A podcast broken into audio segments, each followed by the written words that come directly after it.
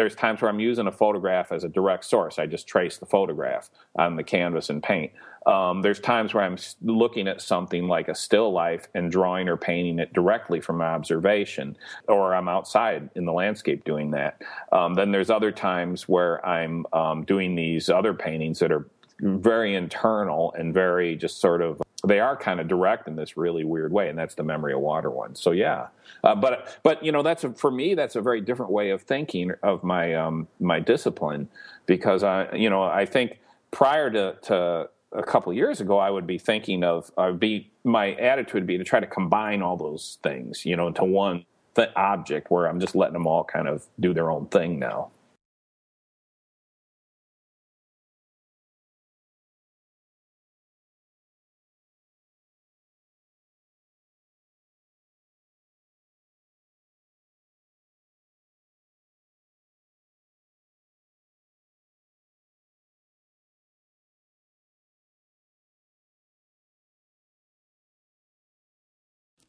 Welcome to the Studio Break podcast. I'm your host, David Linneweh. For today's 127th episode, Brian Frink from Mankato, Minnesota joins us once again to talk about his Memory of Water show, which opens up at Carnegie Art Center in Mankato December 6th.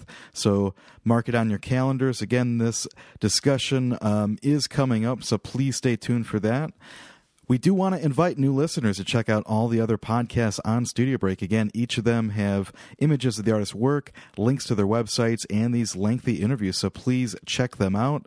You can also find a link to the iTunes store there where you can subscribe to the podcast. You can follow our Tumblr account that's studio-break.tumblr. Our Twitter account is at Studio Break, so please tweet us there. And you can also like our Facebook page where we provide previews, give announcements, and share opportunities, things like that. So please feel free to like our Facebook page as well.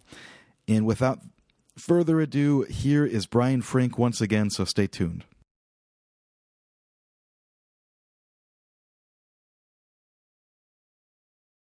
So, welcome to Studio Break, Brian Frink. I think this is, uh, I don't know, this is almost like a Thanksgiving episode, you know, have you on again. so, thanks. Yeah, I guess I'm a turkey, right?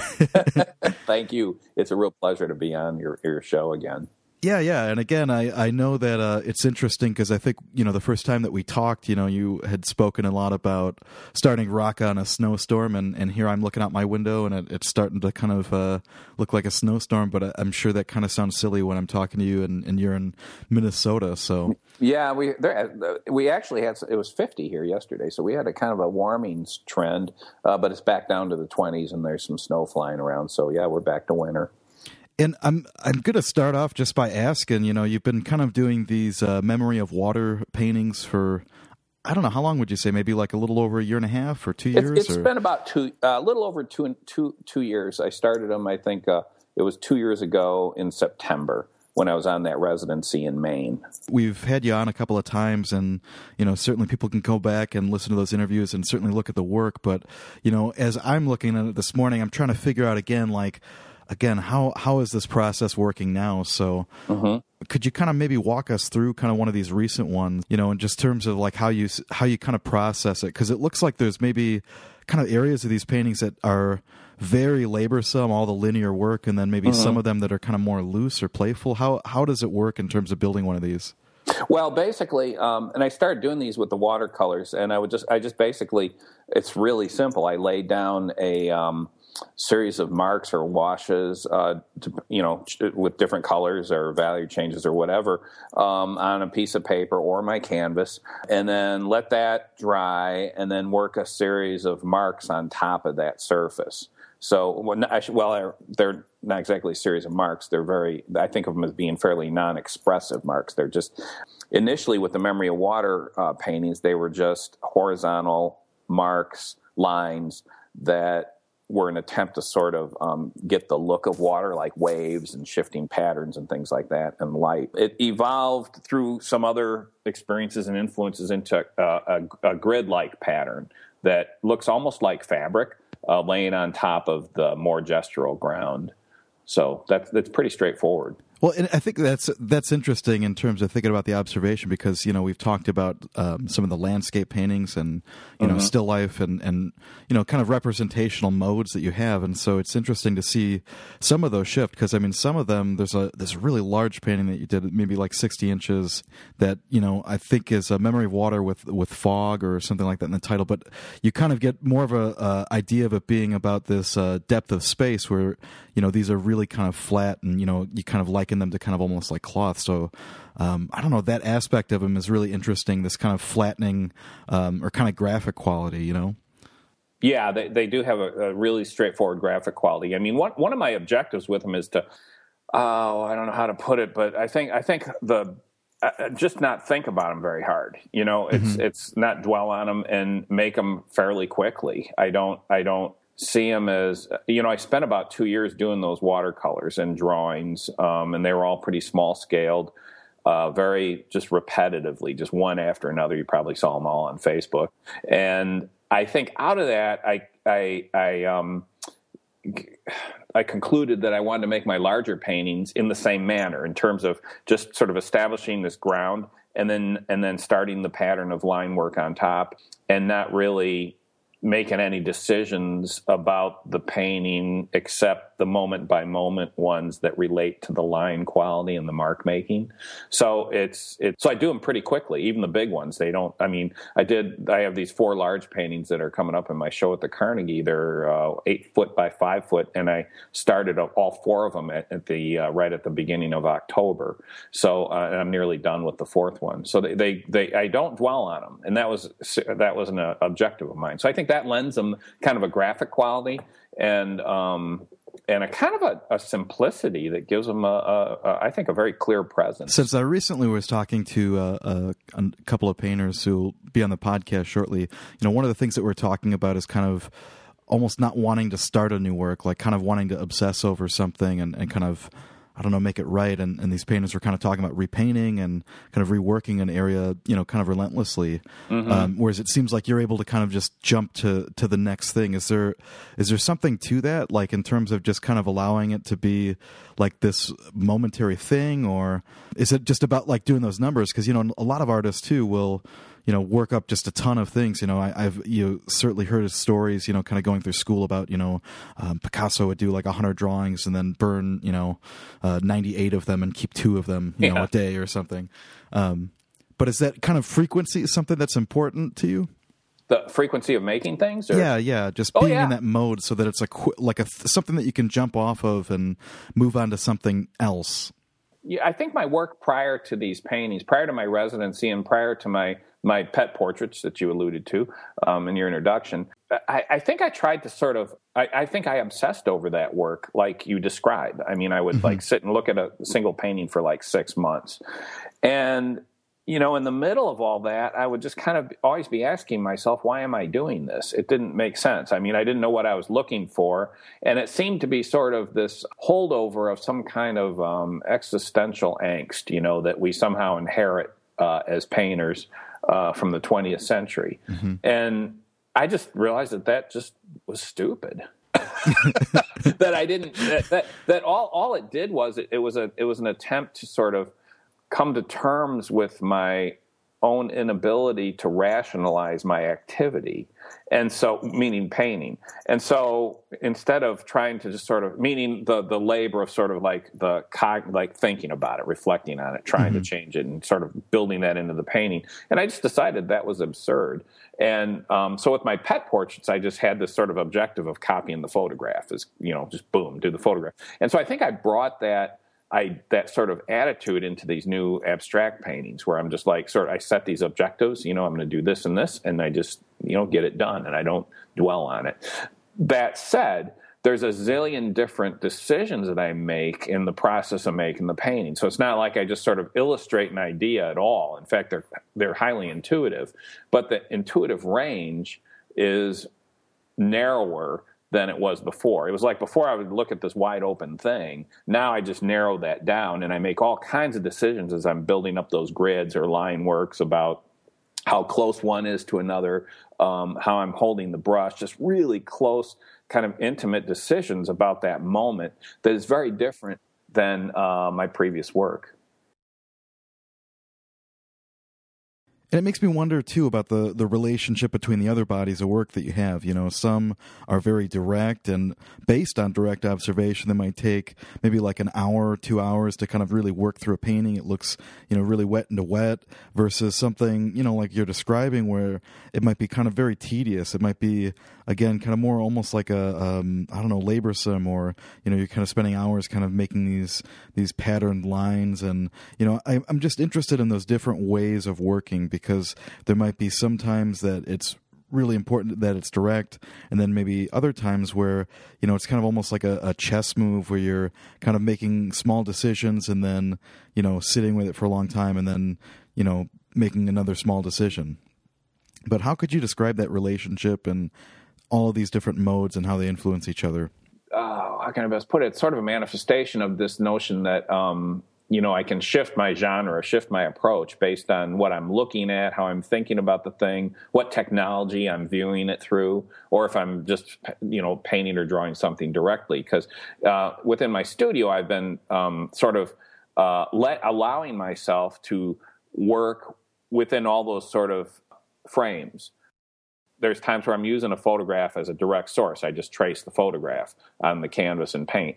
Um, there's times where I'm looking at something like a still life and drawing or painting it directly from observation. Or I'm outside in the landscape doing that.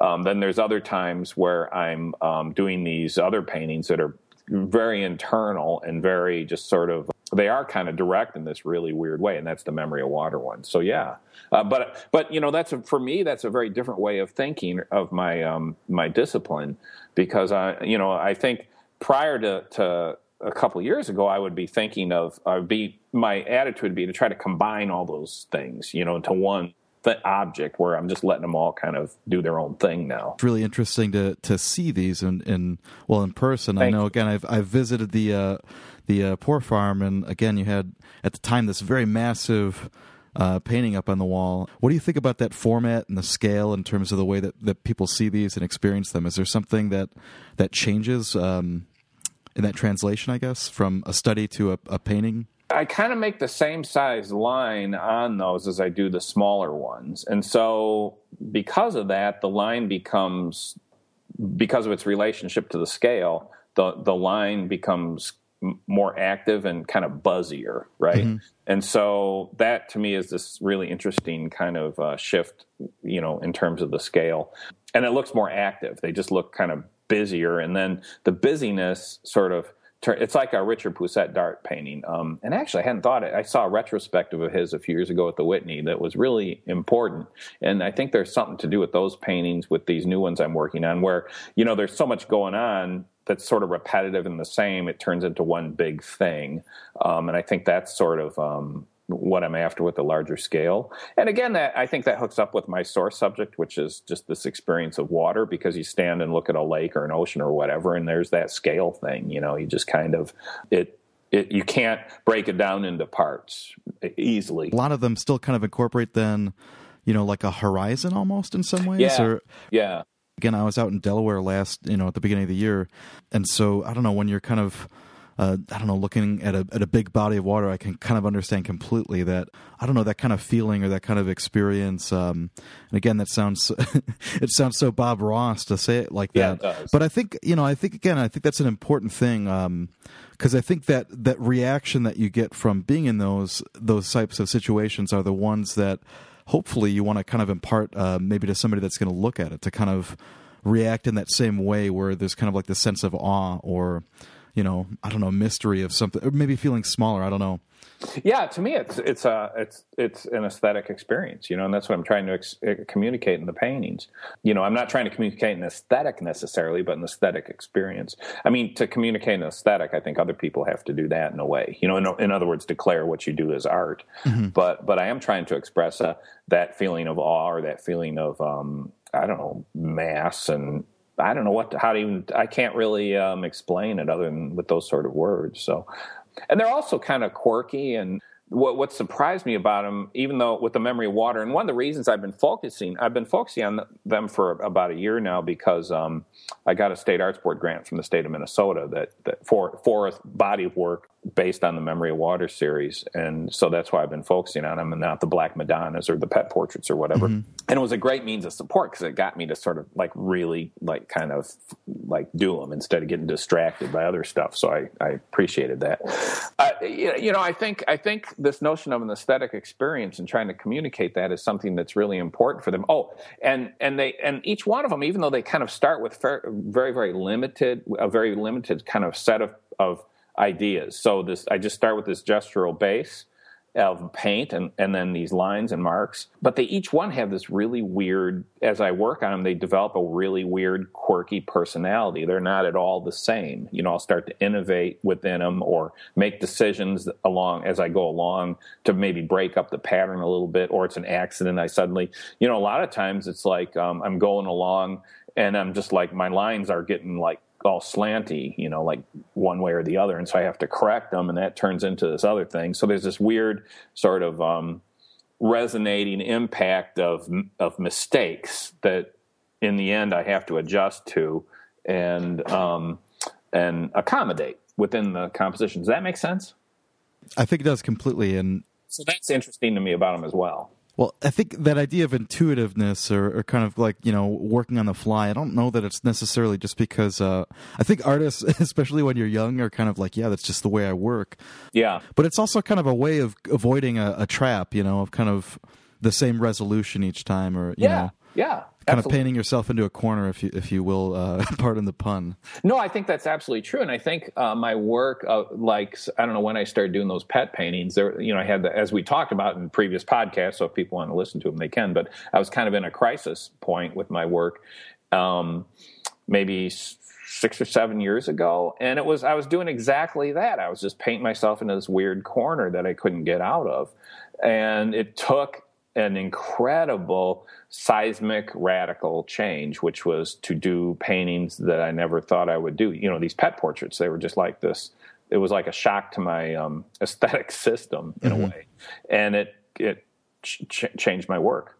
I read recently something again about, uh, I don't know, some review about Rothko again talking about this kind of religious experience and yeah. you know it's occurring to me too that there's kind of like a i don't know a similarity in terms of format and scale mm-hmm. and the type of uh, reaction that maybe i would have with them and, and at the same time i know that um, i don't know if that's something that's outwardly something that you're interested in is uh, some sort of religious experience and i think it's interesting to bring up in in light of the the black madonna series and I don't know the way that, especially that kind of like pattern, kind of started showing up in those pieces as well. I mean, is yeah. all of that somehow I don't know related at all? Do you want to do you want a, a Frink uh, chapel, if you will? I think the idea of an aesthetic experience and a spiritual experience are very, very closely related. Mm-hmm. I mean, obviously, in in in terms of art, not just in Western painting, but painting all over the world, spiritual practices and religion have you know informed the art of whatever culture you're looking at for centuries. I mean that one could say that's how it all kind of started in a way. And and but i think we've been kind of especially 20th century modernists have been kind of moving away from religion or spiritualism as a as a um, meaningful subject or source and or whatever you want to call it or they just have been ignoring it. Um, so part of my idea with the black madonnas was to kind of um, maybe reinvent that or recast it for myself. And i'm not a religious person. I don't believe in any of that. But i do believe in the stories that we tell each other um, as people. As like right now, we're telling each other a story about my artwork, and you're telling me a story about your artwork, and this sort of somehow forms uh, an opinion, a belief, a view, or whatever you want to call it about the the kind of work we do and its meaning. And so, I mean, religion is just stories that we tell each other, and so I find them fascinating. And so, my whole Black Madonna series is is very much related to that idea of like like investigating these stories and I think that, but they're also kind of merging, like with, like you mentioned, with the Black Madonna paintings that are more abstract. They, I started painting these veil things as a metaphor um, for uh, hiding or for um, you know having this presence behind something, and that sort of to me was about is kind of this uh, spiritual statement. And I think, formally speaking, that idea of the veil and the fabric kind of um, started inserting itself into my memory of water. So there's sort of like, but then water is a very spiritual subject. It's a, it's part of every re- religion, the reverence or the use of it as an image uh, or symbolic, you know, image within whatever people are doing. So it, they all kind of connect. To kind of get back to something about experience, you know, again, you're you're kind of a world traveler. You kind of been setting up this. Um, you know this kind of summer residency in, in France and yeah. again since I have access on Facebook you know one can kind of see also other influences maybe maybe some of these trips and you know I came across a photo of what looked like kind of this um, you know uh, graffiti or tagging um, behind this uh, this tree. I, th- I want to say from a trip to maybe Mexico to. Oh yeah. I don't know. It just kind of struck me in, in terms of relating this kind of more lyrical, I don't know, kind of undulating line that also kind of shows up in these works. That I don't know. They seem, you know, like one seems like this very methodical, gridded thing, and then other this other aspect of it seems like this. I don't know, almost like lyrical kind of playful aspect of kind of putting out these lines and kind of incorporating these you know other shapes so is, is there any relationship to that i mean are you are you Oh, interested yeah. in stuff like graffiti is that Oh yeah, absolutely. I mean, I'm sort of although uh, my students, if they're listening to this, my previous students will kind of laugh because I'm always kind of critical of graffiti art as well. But being in living in Brooklyn, I mean, we were surrounded by it, and those are the early days of graffiti and hip hop and all that kind of stuff. And so um, we saw a lot of. Um, I mean, yeah, that was big influence on me just visually. You know, riding trains and seeing all the graffiti, and then um, so yeah, as a, as a kind of a visual thing, I'm really interested in it. Um, you know, I'm not. I don't consider my. I don't like do graffiti art or anything like that. But um, you know, it's it's it's interesting. Yeah. well it's i'm just especially interested in kind of picking apart that linear aspect to Yeah. it you know like i'm and it's ironic because i'm you know just backed out of a photograph that i'm looking at and then i see another one that's kind of like this close up of like a a circular kind of like linked fence and then I'm Mm-hmm. relating this again to marks that are in some of these other paintings. So again, I'm I'm, think, I'm just curious about how that those resources kind of get built up. And I know certainly like you know previous bodies of works that you've explored have kind of been you know very formal in nature, Yeah. and kind of explored all those things. So it's I don't know, it's interesting because I'm always asking these things about my work too. You know what what is a direct thing, what is an indirect you know thing that I'm bringing from my experience outside of the studio, you know, into the studio. Well, one of the things that you know, um, the paintings I think you're talking about are the. I did them down in Tulum. Uh, uh, I was down in Tulum, Mexico, for a few days just recently, and. Um, just hanging out on the beach and stuff. Uh, again, the idea of water and just figuring out another sort of formal device to exp- sort of represent water in that li- linear pattern you're talking about is just kind of a just to be very sort of blunt and direct about it. It's just referring to the idea of a wave coming in and crashing uh, on the shoreline. But on the other hand, it also functions as just a. I love making those kind of marks as this sort of lyrical linear mark that's um, that's both pleasurable to make and exciting formally and things like that. So, um, and it's oddly enough, it's a mark. It's almost like I'm going. I mean, you know, you're, you're very astute to mention this because it's it's like uh, it does remind me a lot of my work from Brooklyn, you know, years ago, uh, in terms of that that kind of linear, uh, undulating kind of quality. So it's interesting, and and plus I'm uh, I'm kind of a uh, image omnivore. You know, I just love I love taking photos, as you can tell from my Facebook posts. I'm constantly photographing my world, and and that's actually something that you know I started as a photographer years and years ago in high school. That's what I was really interested in, and and did all the darkroom stuff, and I worked as a photographer at a newspaper and things like that. And then I think over the years I fell away from it because of the darkroom situation. You know, just needing a darkroom, and I, I when I got into painting and just focused on that, I quit taking photos except for family stuff. And I think with digital photography, it's really opened me up again to that that that uh, uh, the usefulness of that as a way to to document my world and but not just document it, but examine it. Well, and it's interesting to think about the way that you know, again, by working in these different methods, it kind of gets you to reevaluate and and you know re-examine all the things that you're interested in all all the time. Yeah, and that's the fun part about of getting older doing this whole thing. You know, it's like as long as you can avoid the the, the trap of burnout and the trap of um, being resistant to change. You know, I mean, change is inevitable and it's painful. Um, as long as you can avoid, you know, uh, embrace those kind of things, it's a very rewarding and rich uh, kind of thing to do because of that. Makes you want to come out with like a meth- methodology anthology breakdown of people's works. I don't know.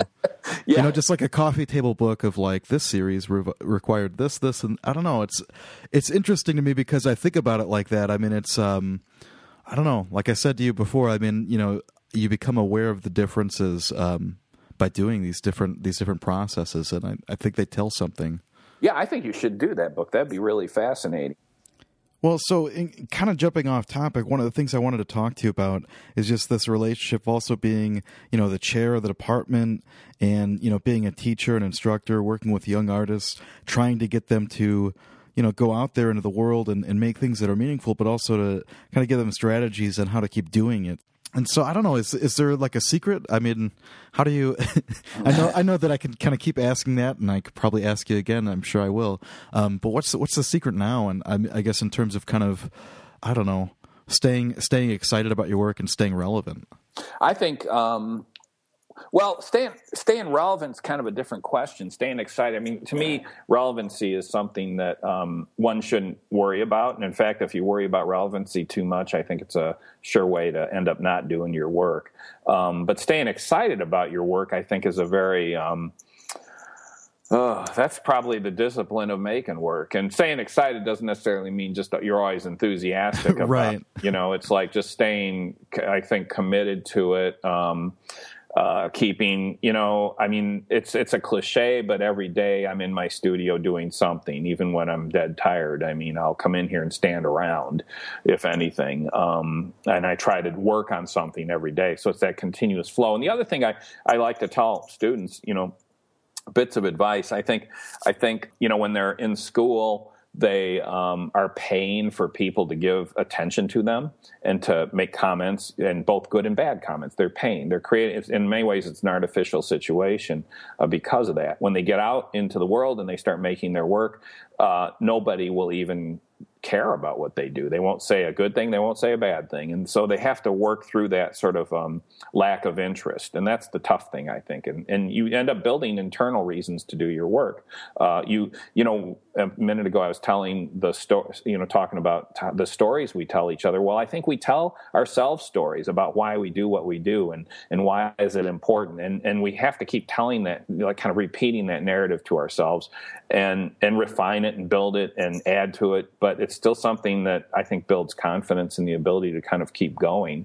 Um, so that's that's part of it, and and outside things help with that. So you get a grant, or you get a show, or you have this or that, um, and that kind of builds that inner narrative, makes it even stronger. That story you tell yourself, and then after a while, people start telling your story for you. You know, you get on wonderful podcasts to talk about your work and and things like that. So um, you know these things build. But then you also have to get ready for for big downtimes but prior to this uh, my pet paintings i was in a period where i wasn't selling anything or showing much or you know it's just getting really kind of a drag so. So these these paintings um, where are they going to be? And um, can you talk just a little bit about this show that's coming up um, at yeah, the Carnegie.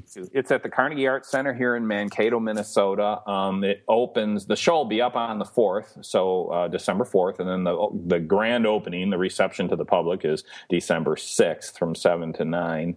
And I love showing at the Carnegie. It's my um, third time in all the years I've lived here, and um, it's it's a very very big space and i get the whole space and so i have a ton of work in there.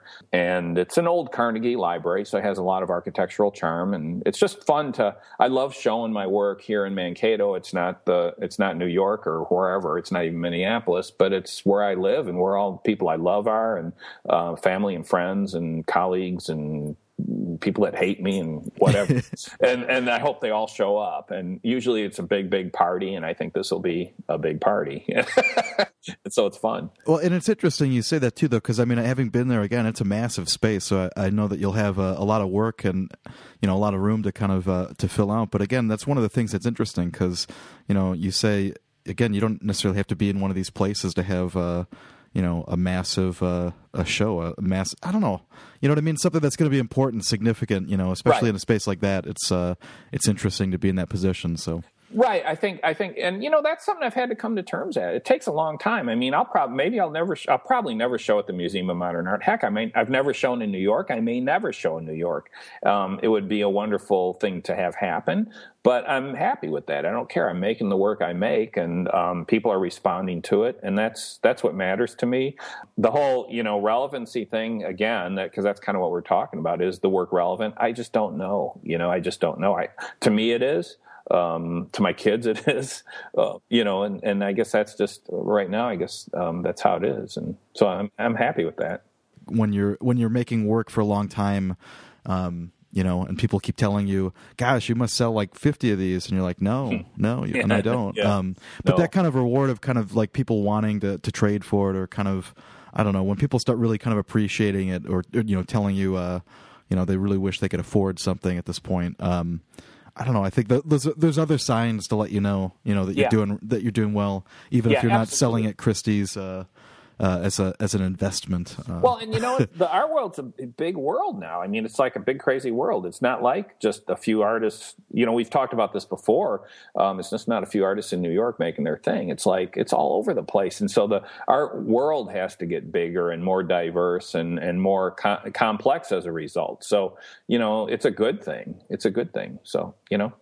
And I did want to ask you before we let you go, you know, what is the current state of RACA? Again, there's a group show coming up, and for anyone that doesn't know, RACA stands for Rural America Contemporary Art, and that's an organization that you started back a couple years ago. So, what's going on with RACA these days? Well, not a whole lot. We have this group show coming up at St. Peter. It's going to be our third one, um, and that opens the day before my opening at the Carnegie on the fifth. And so I've got I've got a whole lot of things going on.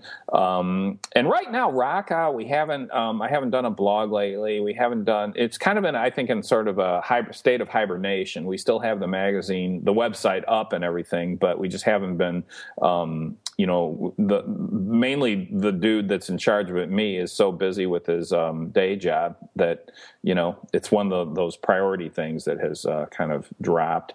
We do have, or, or, you know, it's it's it's a lesser priority than my own work and then uh, my job at school. So um, we do have an exhibition, another one coming up at the University of um, Minnesota Morris next summer, and then we have we have the possibility of kind of a, a larger traveling RACA show. I've been talking with a couple other institutions about having um, a group of artists just kind of tour a bit, which would be kind of cool, I think. So, so, and the idea is to create kind of a, a, a, touring exhibition that goes from north to south. So, I've been talking with people down in Arkansas and Missouri and here in Minnesota to kind of have a show that would move and then bring in like kind of a core show and then bring in artists from what, that region to be part of the, the core show.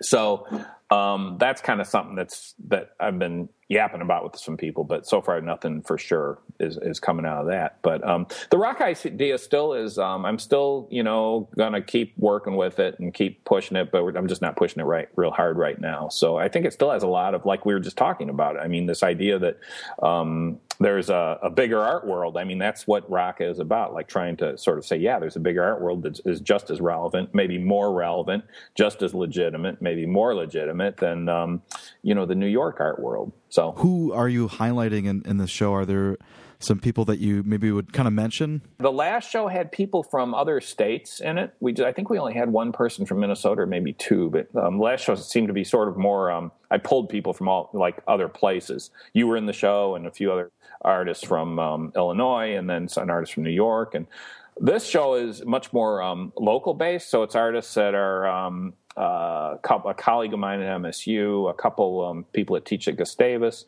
um, and then some other artists from the area that um, are really incredible artists and um, do great work and they deserve to be shown. So it has a more local feel, I guess. I, I, guess I was alluding to this idea. I mean, again, even if it's not active in terms of having a blog, it's very active as a as a oh, group, and you yeah. know the, the kind of discussions and the artwork that gets posted on there. So again, it's interesting to see how that all feeds in because I know that the last time that we had spoken, again, you talked about have, having these different, you know, goals of artists that you're showing. So again, it's exciting to have, uh, you know, a feature of kind of more local artists. Yeah, it's still viable as an idea, and, and you know, I'm still busy with it and stuff. It's just the, and, you know, it's just the magazine to me is something that um, I'd love to figure out how to to get kind of going more. But you know, mm-hmm. it's hard to get people to write stuff. Yeah, especially for free. We don't have any money, so right, um, right. You know, that's how it is. But over time, I think it'll grow, and um, it still is an idea I think that resonates with a ton of people, and you can see that on the Facebook group. So um, yeah, you're right about that. Well, and again, I would mark that as an invitation. Again, if uh, anybody uh, wants to join up with that group, again, it's open, and oh yeah, you know, you're always seeing new artworks posted, kind of from anywhere, and and people commenting and you know contributing, which again is is a interesting dynamic to have because it's really easy to be, you know, somewhere where you can't have these conversations, which I, right. I think is kind of the point. It is absolutely, David. Yeah. Mm-hmm. So, and also, if uh, people want to friend you, I mean, is that something? How, do, how does that process work? Do you just do you take an, an application? you got to answer these three questions.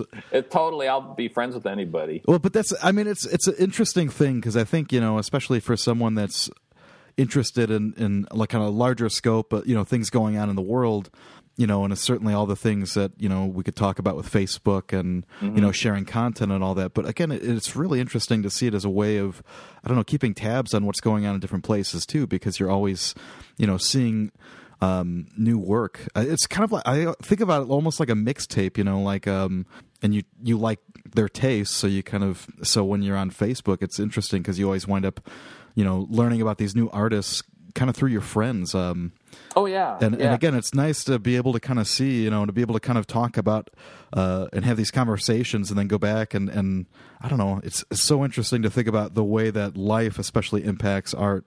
Um, and again, it's it's a weird thing. You know, you couldn't maybe be a different thing back in I guess the 80s, or if it's confined to one place, whereas now you can kind of do it. Um, you know, if you're in Wheaton and you're in Minnesota, or someone else is in you know, rural Montana or wherever. Oh yeah, absolutely. You know, it's it's such a it's fantastic. You know, to me, the social media is even, and, and, a lot of people probably find this ridiculous, but it's very much part of my um my studio work. I mean, the ability to post things, to hear, to see comments, and you know, I also think that that I'm savvy enough, and you are as well, to realize that we're not actually looking at work when we see it on on social media. You know we just kind of see the shadows of work and you always have to see the real thing. But what we do get i think that's really really important is the idea of the work. You know either mm-hmm. either through somebody's interpretation of it as they write about it or think about it or, or the conversation that develops around it is is really significant i think and quite unique. I think one of the problems I have with social media and stuff, um, and, and just the internet in general, is with students. Well, obviously, and maybe we've talked about this in the past. There's no filter. You know, there's mm-hmm. no critic filtering the work. There's no teacher filtering it. I can tell my students, uh, send me links to work that you like, you know, I think stuff, and it's just like the most atrocious stuff. And mm-hmm. so, um, you know, I have to say, well, this is atrocious stuff, and this is why, and um, that kind of thing. But they still, you know, see it on the internet, and so there, it's it's both wonderful and kind of a curse as well. so, um, but I, but I, personally think there's more wonderfulness to it than um, than anything because of the ideas that are transmitted and, and debated and and um, chewed over. Yeah. And again, I mean, it's kind of similar in, in terms of just having these interviews to to kind of talk to different people, exploring different things. I mean, you know, half the time you're you're answering those same questions for yourself. You know, yeah, like somebody yeah. gives you their take, and you go, "Well, geez, that's not my take at all." So yeah, yeah, right. I was going to just make some comment about posting work on on Facebook and Twitter and stuff like that because I, I do it constantly. You know, I make a piece and then bam, put it up. And one of the things I do, it's like a game I play with myself. Um, and this kind of fits in with the way that I think about my work. To me, it's a way of finishing the work, and it allows me to sort of have this. Um, moment where I declare it done and I move on. And I think that's really helped my my ability to get to make work and not dwell over it. You know, I mean, we were talking earlier about um, uh, kind of the, the the picking away at things forever and ever. But I think it's been a real benefit to me to be able to just sort of move forward really quickly with the things. Yeah, and again, it kind of allows you to kind of focus on what you're. Again, maybe a little silly, but what you're most excited about, right? Right, right, you know? right. No, it's totally that. So well, and I because I think you know, again, experience is such a weird word because I think mm-hmm. I don't mm-hmm. know, it wants to be kind of looked at as being a bad thing, but I mean, I guess you know, as you're talking about these things, that's kind of what I'm thinking about it. You know, like the the you know I'm looking up this uh, group of paintings up on my wall, and I'm going, well, that was the summer. You know, these were experiences that were really fresh. You know, six months ago. Right. Um, and I'm now interested in the the you know working with uh, the things, the experiences that I just had, you know, six weeks ago, or you Right. know, something a bit closer. So I don't know that idea of wanting to move on and, and um, I don't know, see what happens. Um, I don't know. It's it's an interesting process. Well, it's endemic to our age, you know. I mean, it's it's just how um, we're. It's the kind of world we live in. It's fragmented. It's fast. Um, it changes quickly. It's superficial. But in many ways, I think all those kind of things are cool.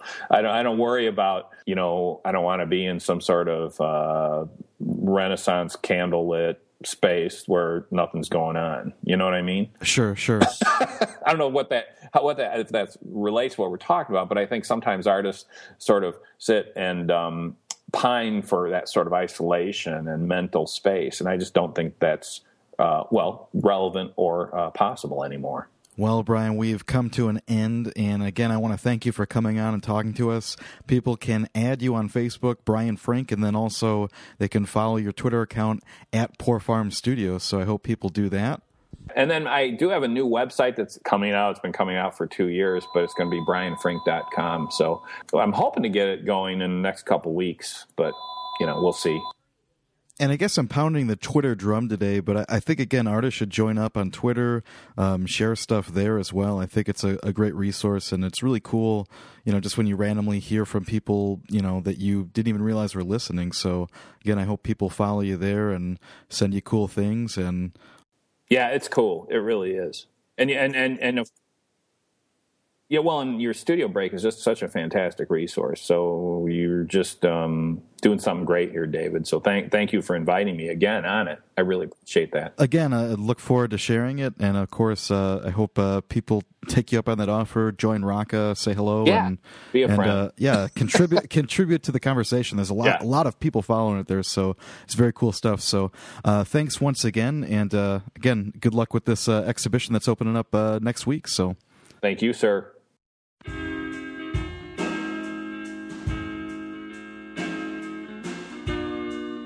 Thanks once again to Brian for joining us. Please go ahead and look for his new website, brianfrink.com. Again, you can add him on Facebook. You can follow him on Twitter at Poor Farm Studios. So please go ahead and do that. And don't forget, sign up for RACA. Join the discussion there. Again, tons of different artists from all over the place are contributing. So you can do the same thing. I would like to invite listeners to check out my website, davidlinneweh.com, if for getting a better idea of where I'm coming from as a someone that hosts this program. Again, I make a number of paintings that deal with architecture and landscape, so you can check it out there at davidlinneweh.com. To any new listeners, or at least hopefully committed new listeners, you can check out all the great interviews on Studio Break. Again, you can peruse the archives, go month by month, check out all the podcasts. You can follow the hyperlink to the iTunes store, subscribe to the podcast, and scroll down, look at all the podcasts that you have there. Again, each of the posts have images of the artist's work, links to their website, so you can check them all out at your convenience. So we hope that you do. And if you do like them, please share them. Again, you can use those handy media buttons. And of course, we are on Facebook, so please like our page there. You can follow us on Tumblr, that's studio break.tumblr. And of course, follow us on Twitter. Our handle is at Studio Break, and we love hearing from folks. We do want to remind you that the RACA group show opens at the Art Center of St. Peter in St. Peter, Minnesota, Friday, December 5th, so you want to check that out. Brian Frink's Memory of Water show opens Saturday, December 6th at the Carnegie Art Center in Mankato. So if you can make it out to those shows, I know that you'll run into Brian there. Lastly, we want to thank Skylar Mail for providing the music studio break. You can check out his website at skylarmail.com. He also has a show, a group show up at Hooper Projects in LA right now, so you can still check that out. We've now reached the end of this episode, so we thank you so much for listening and sharing and saying hello, and we'll talk to you real soon.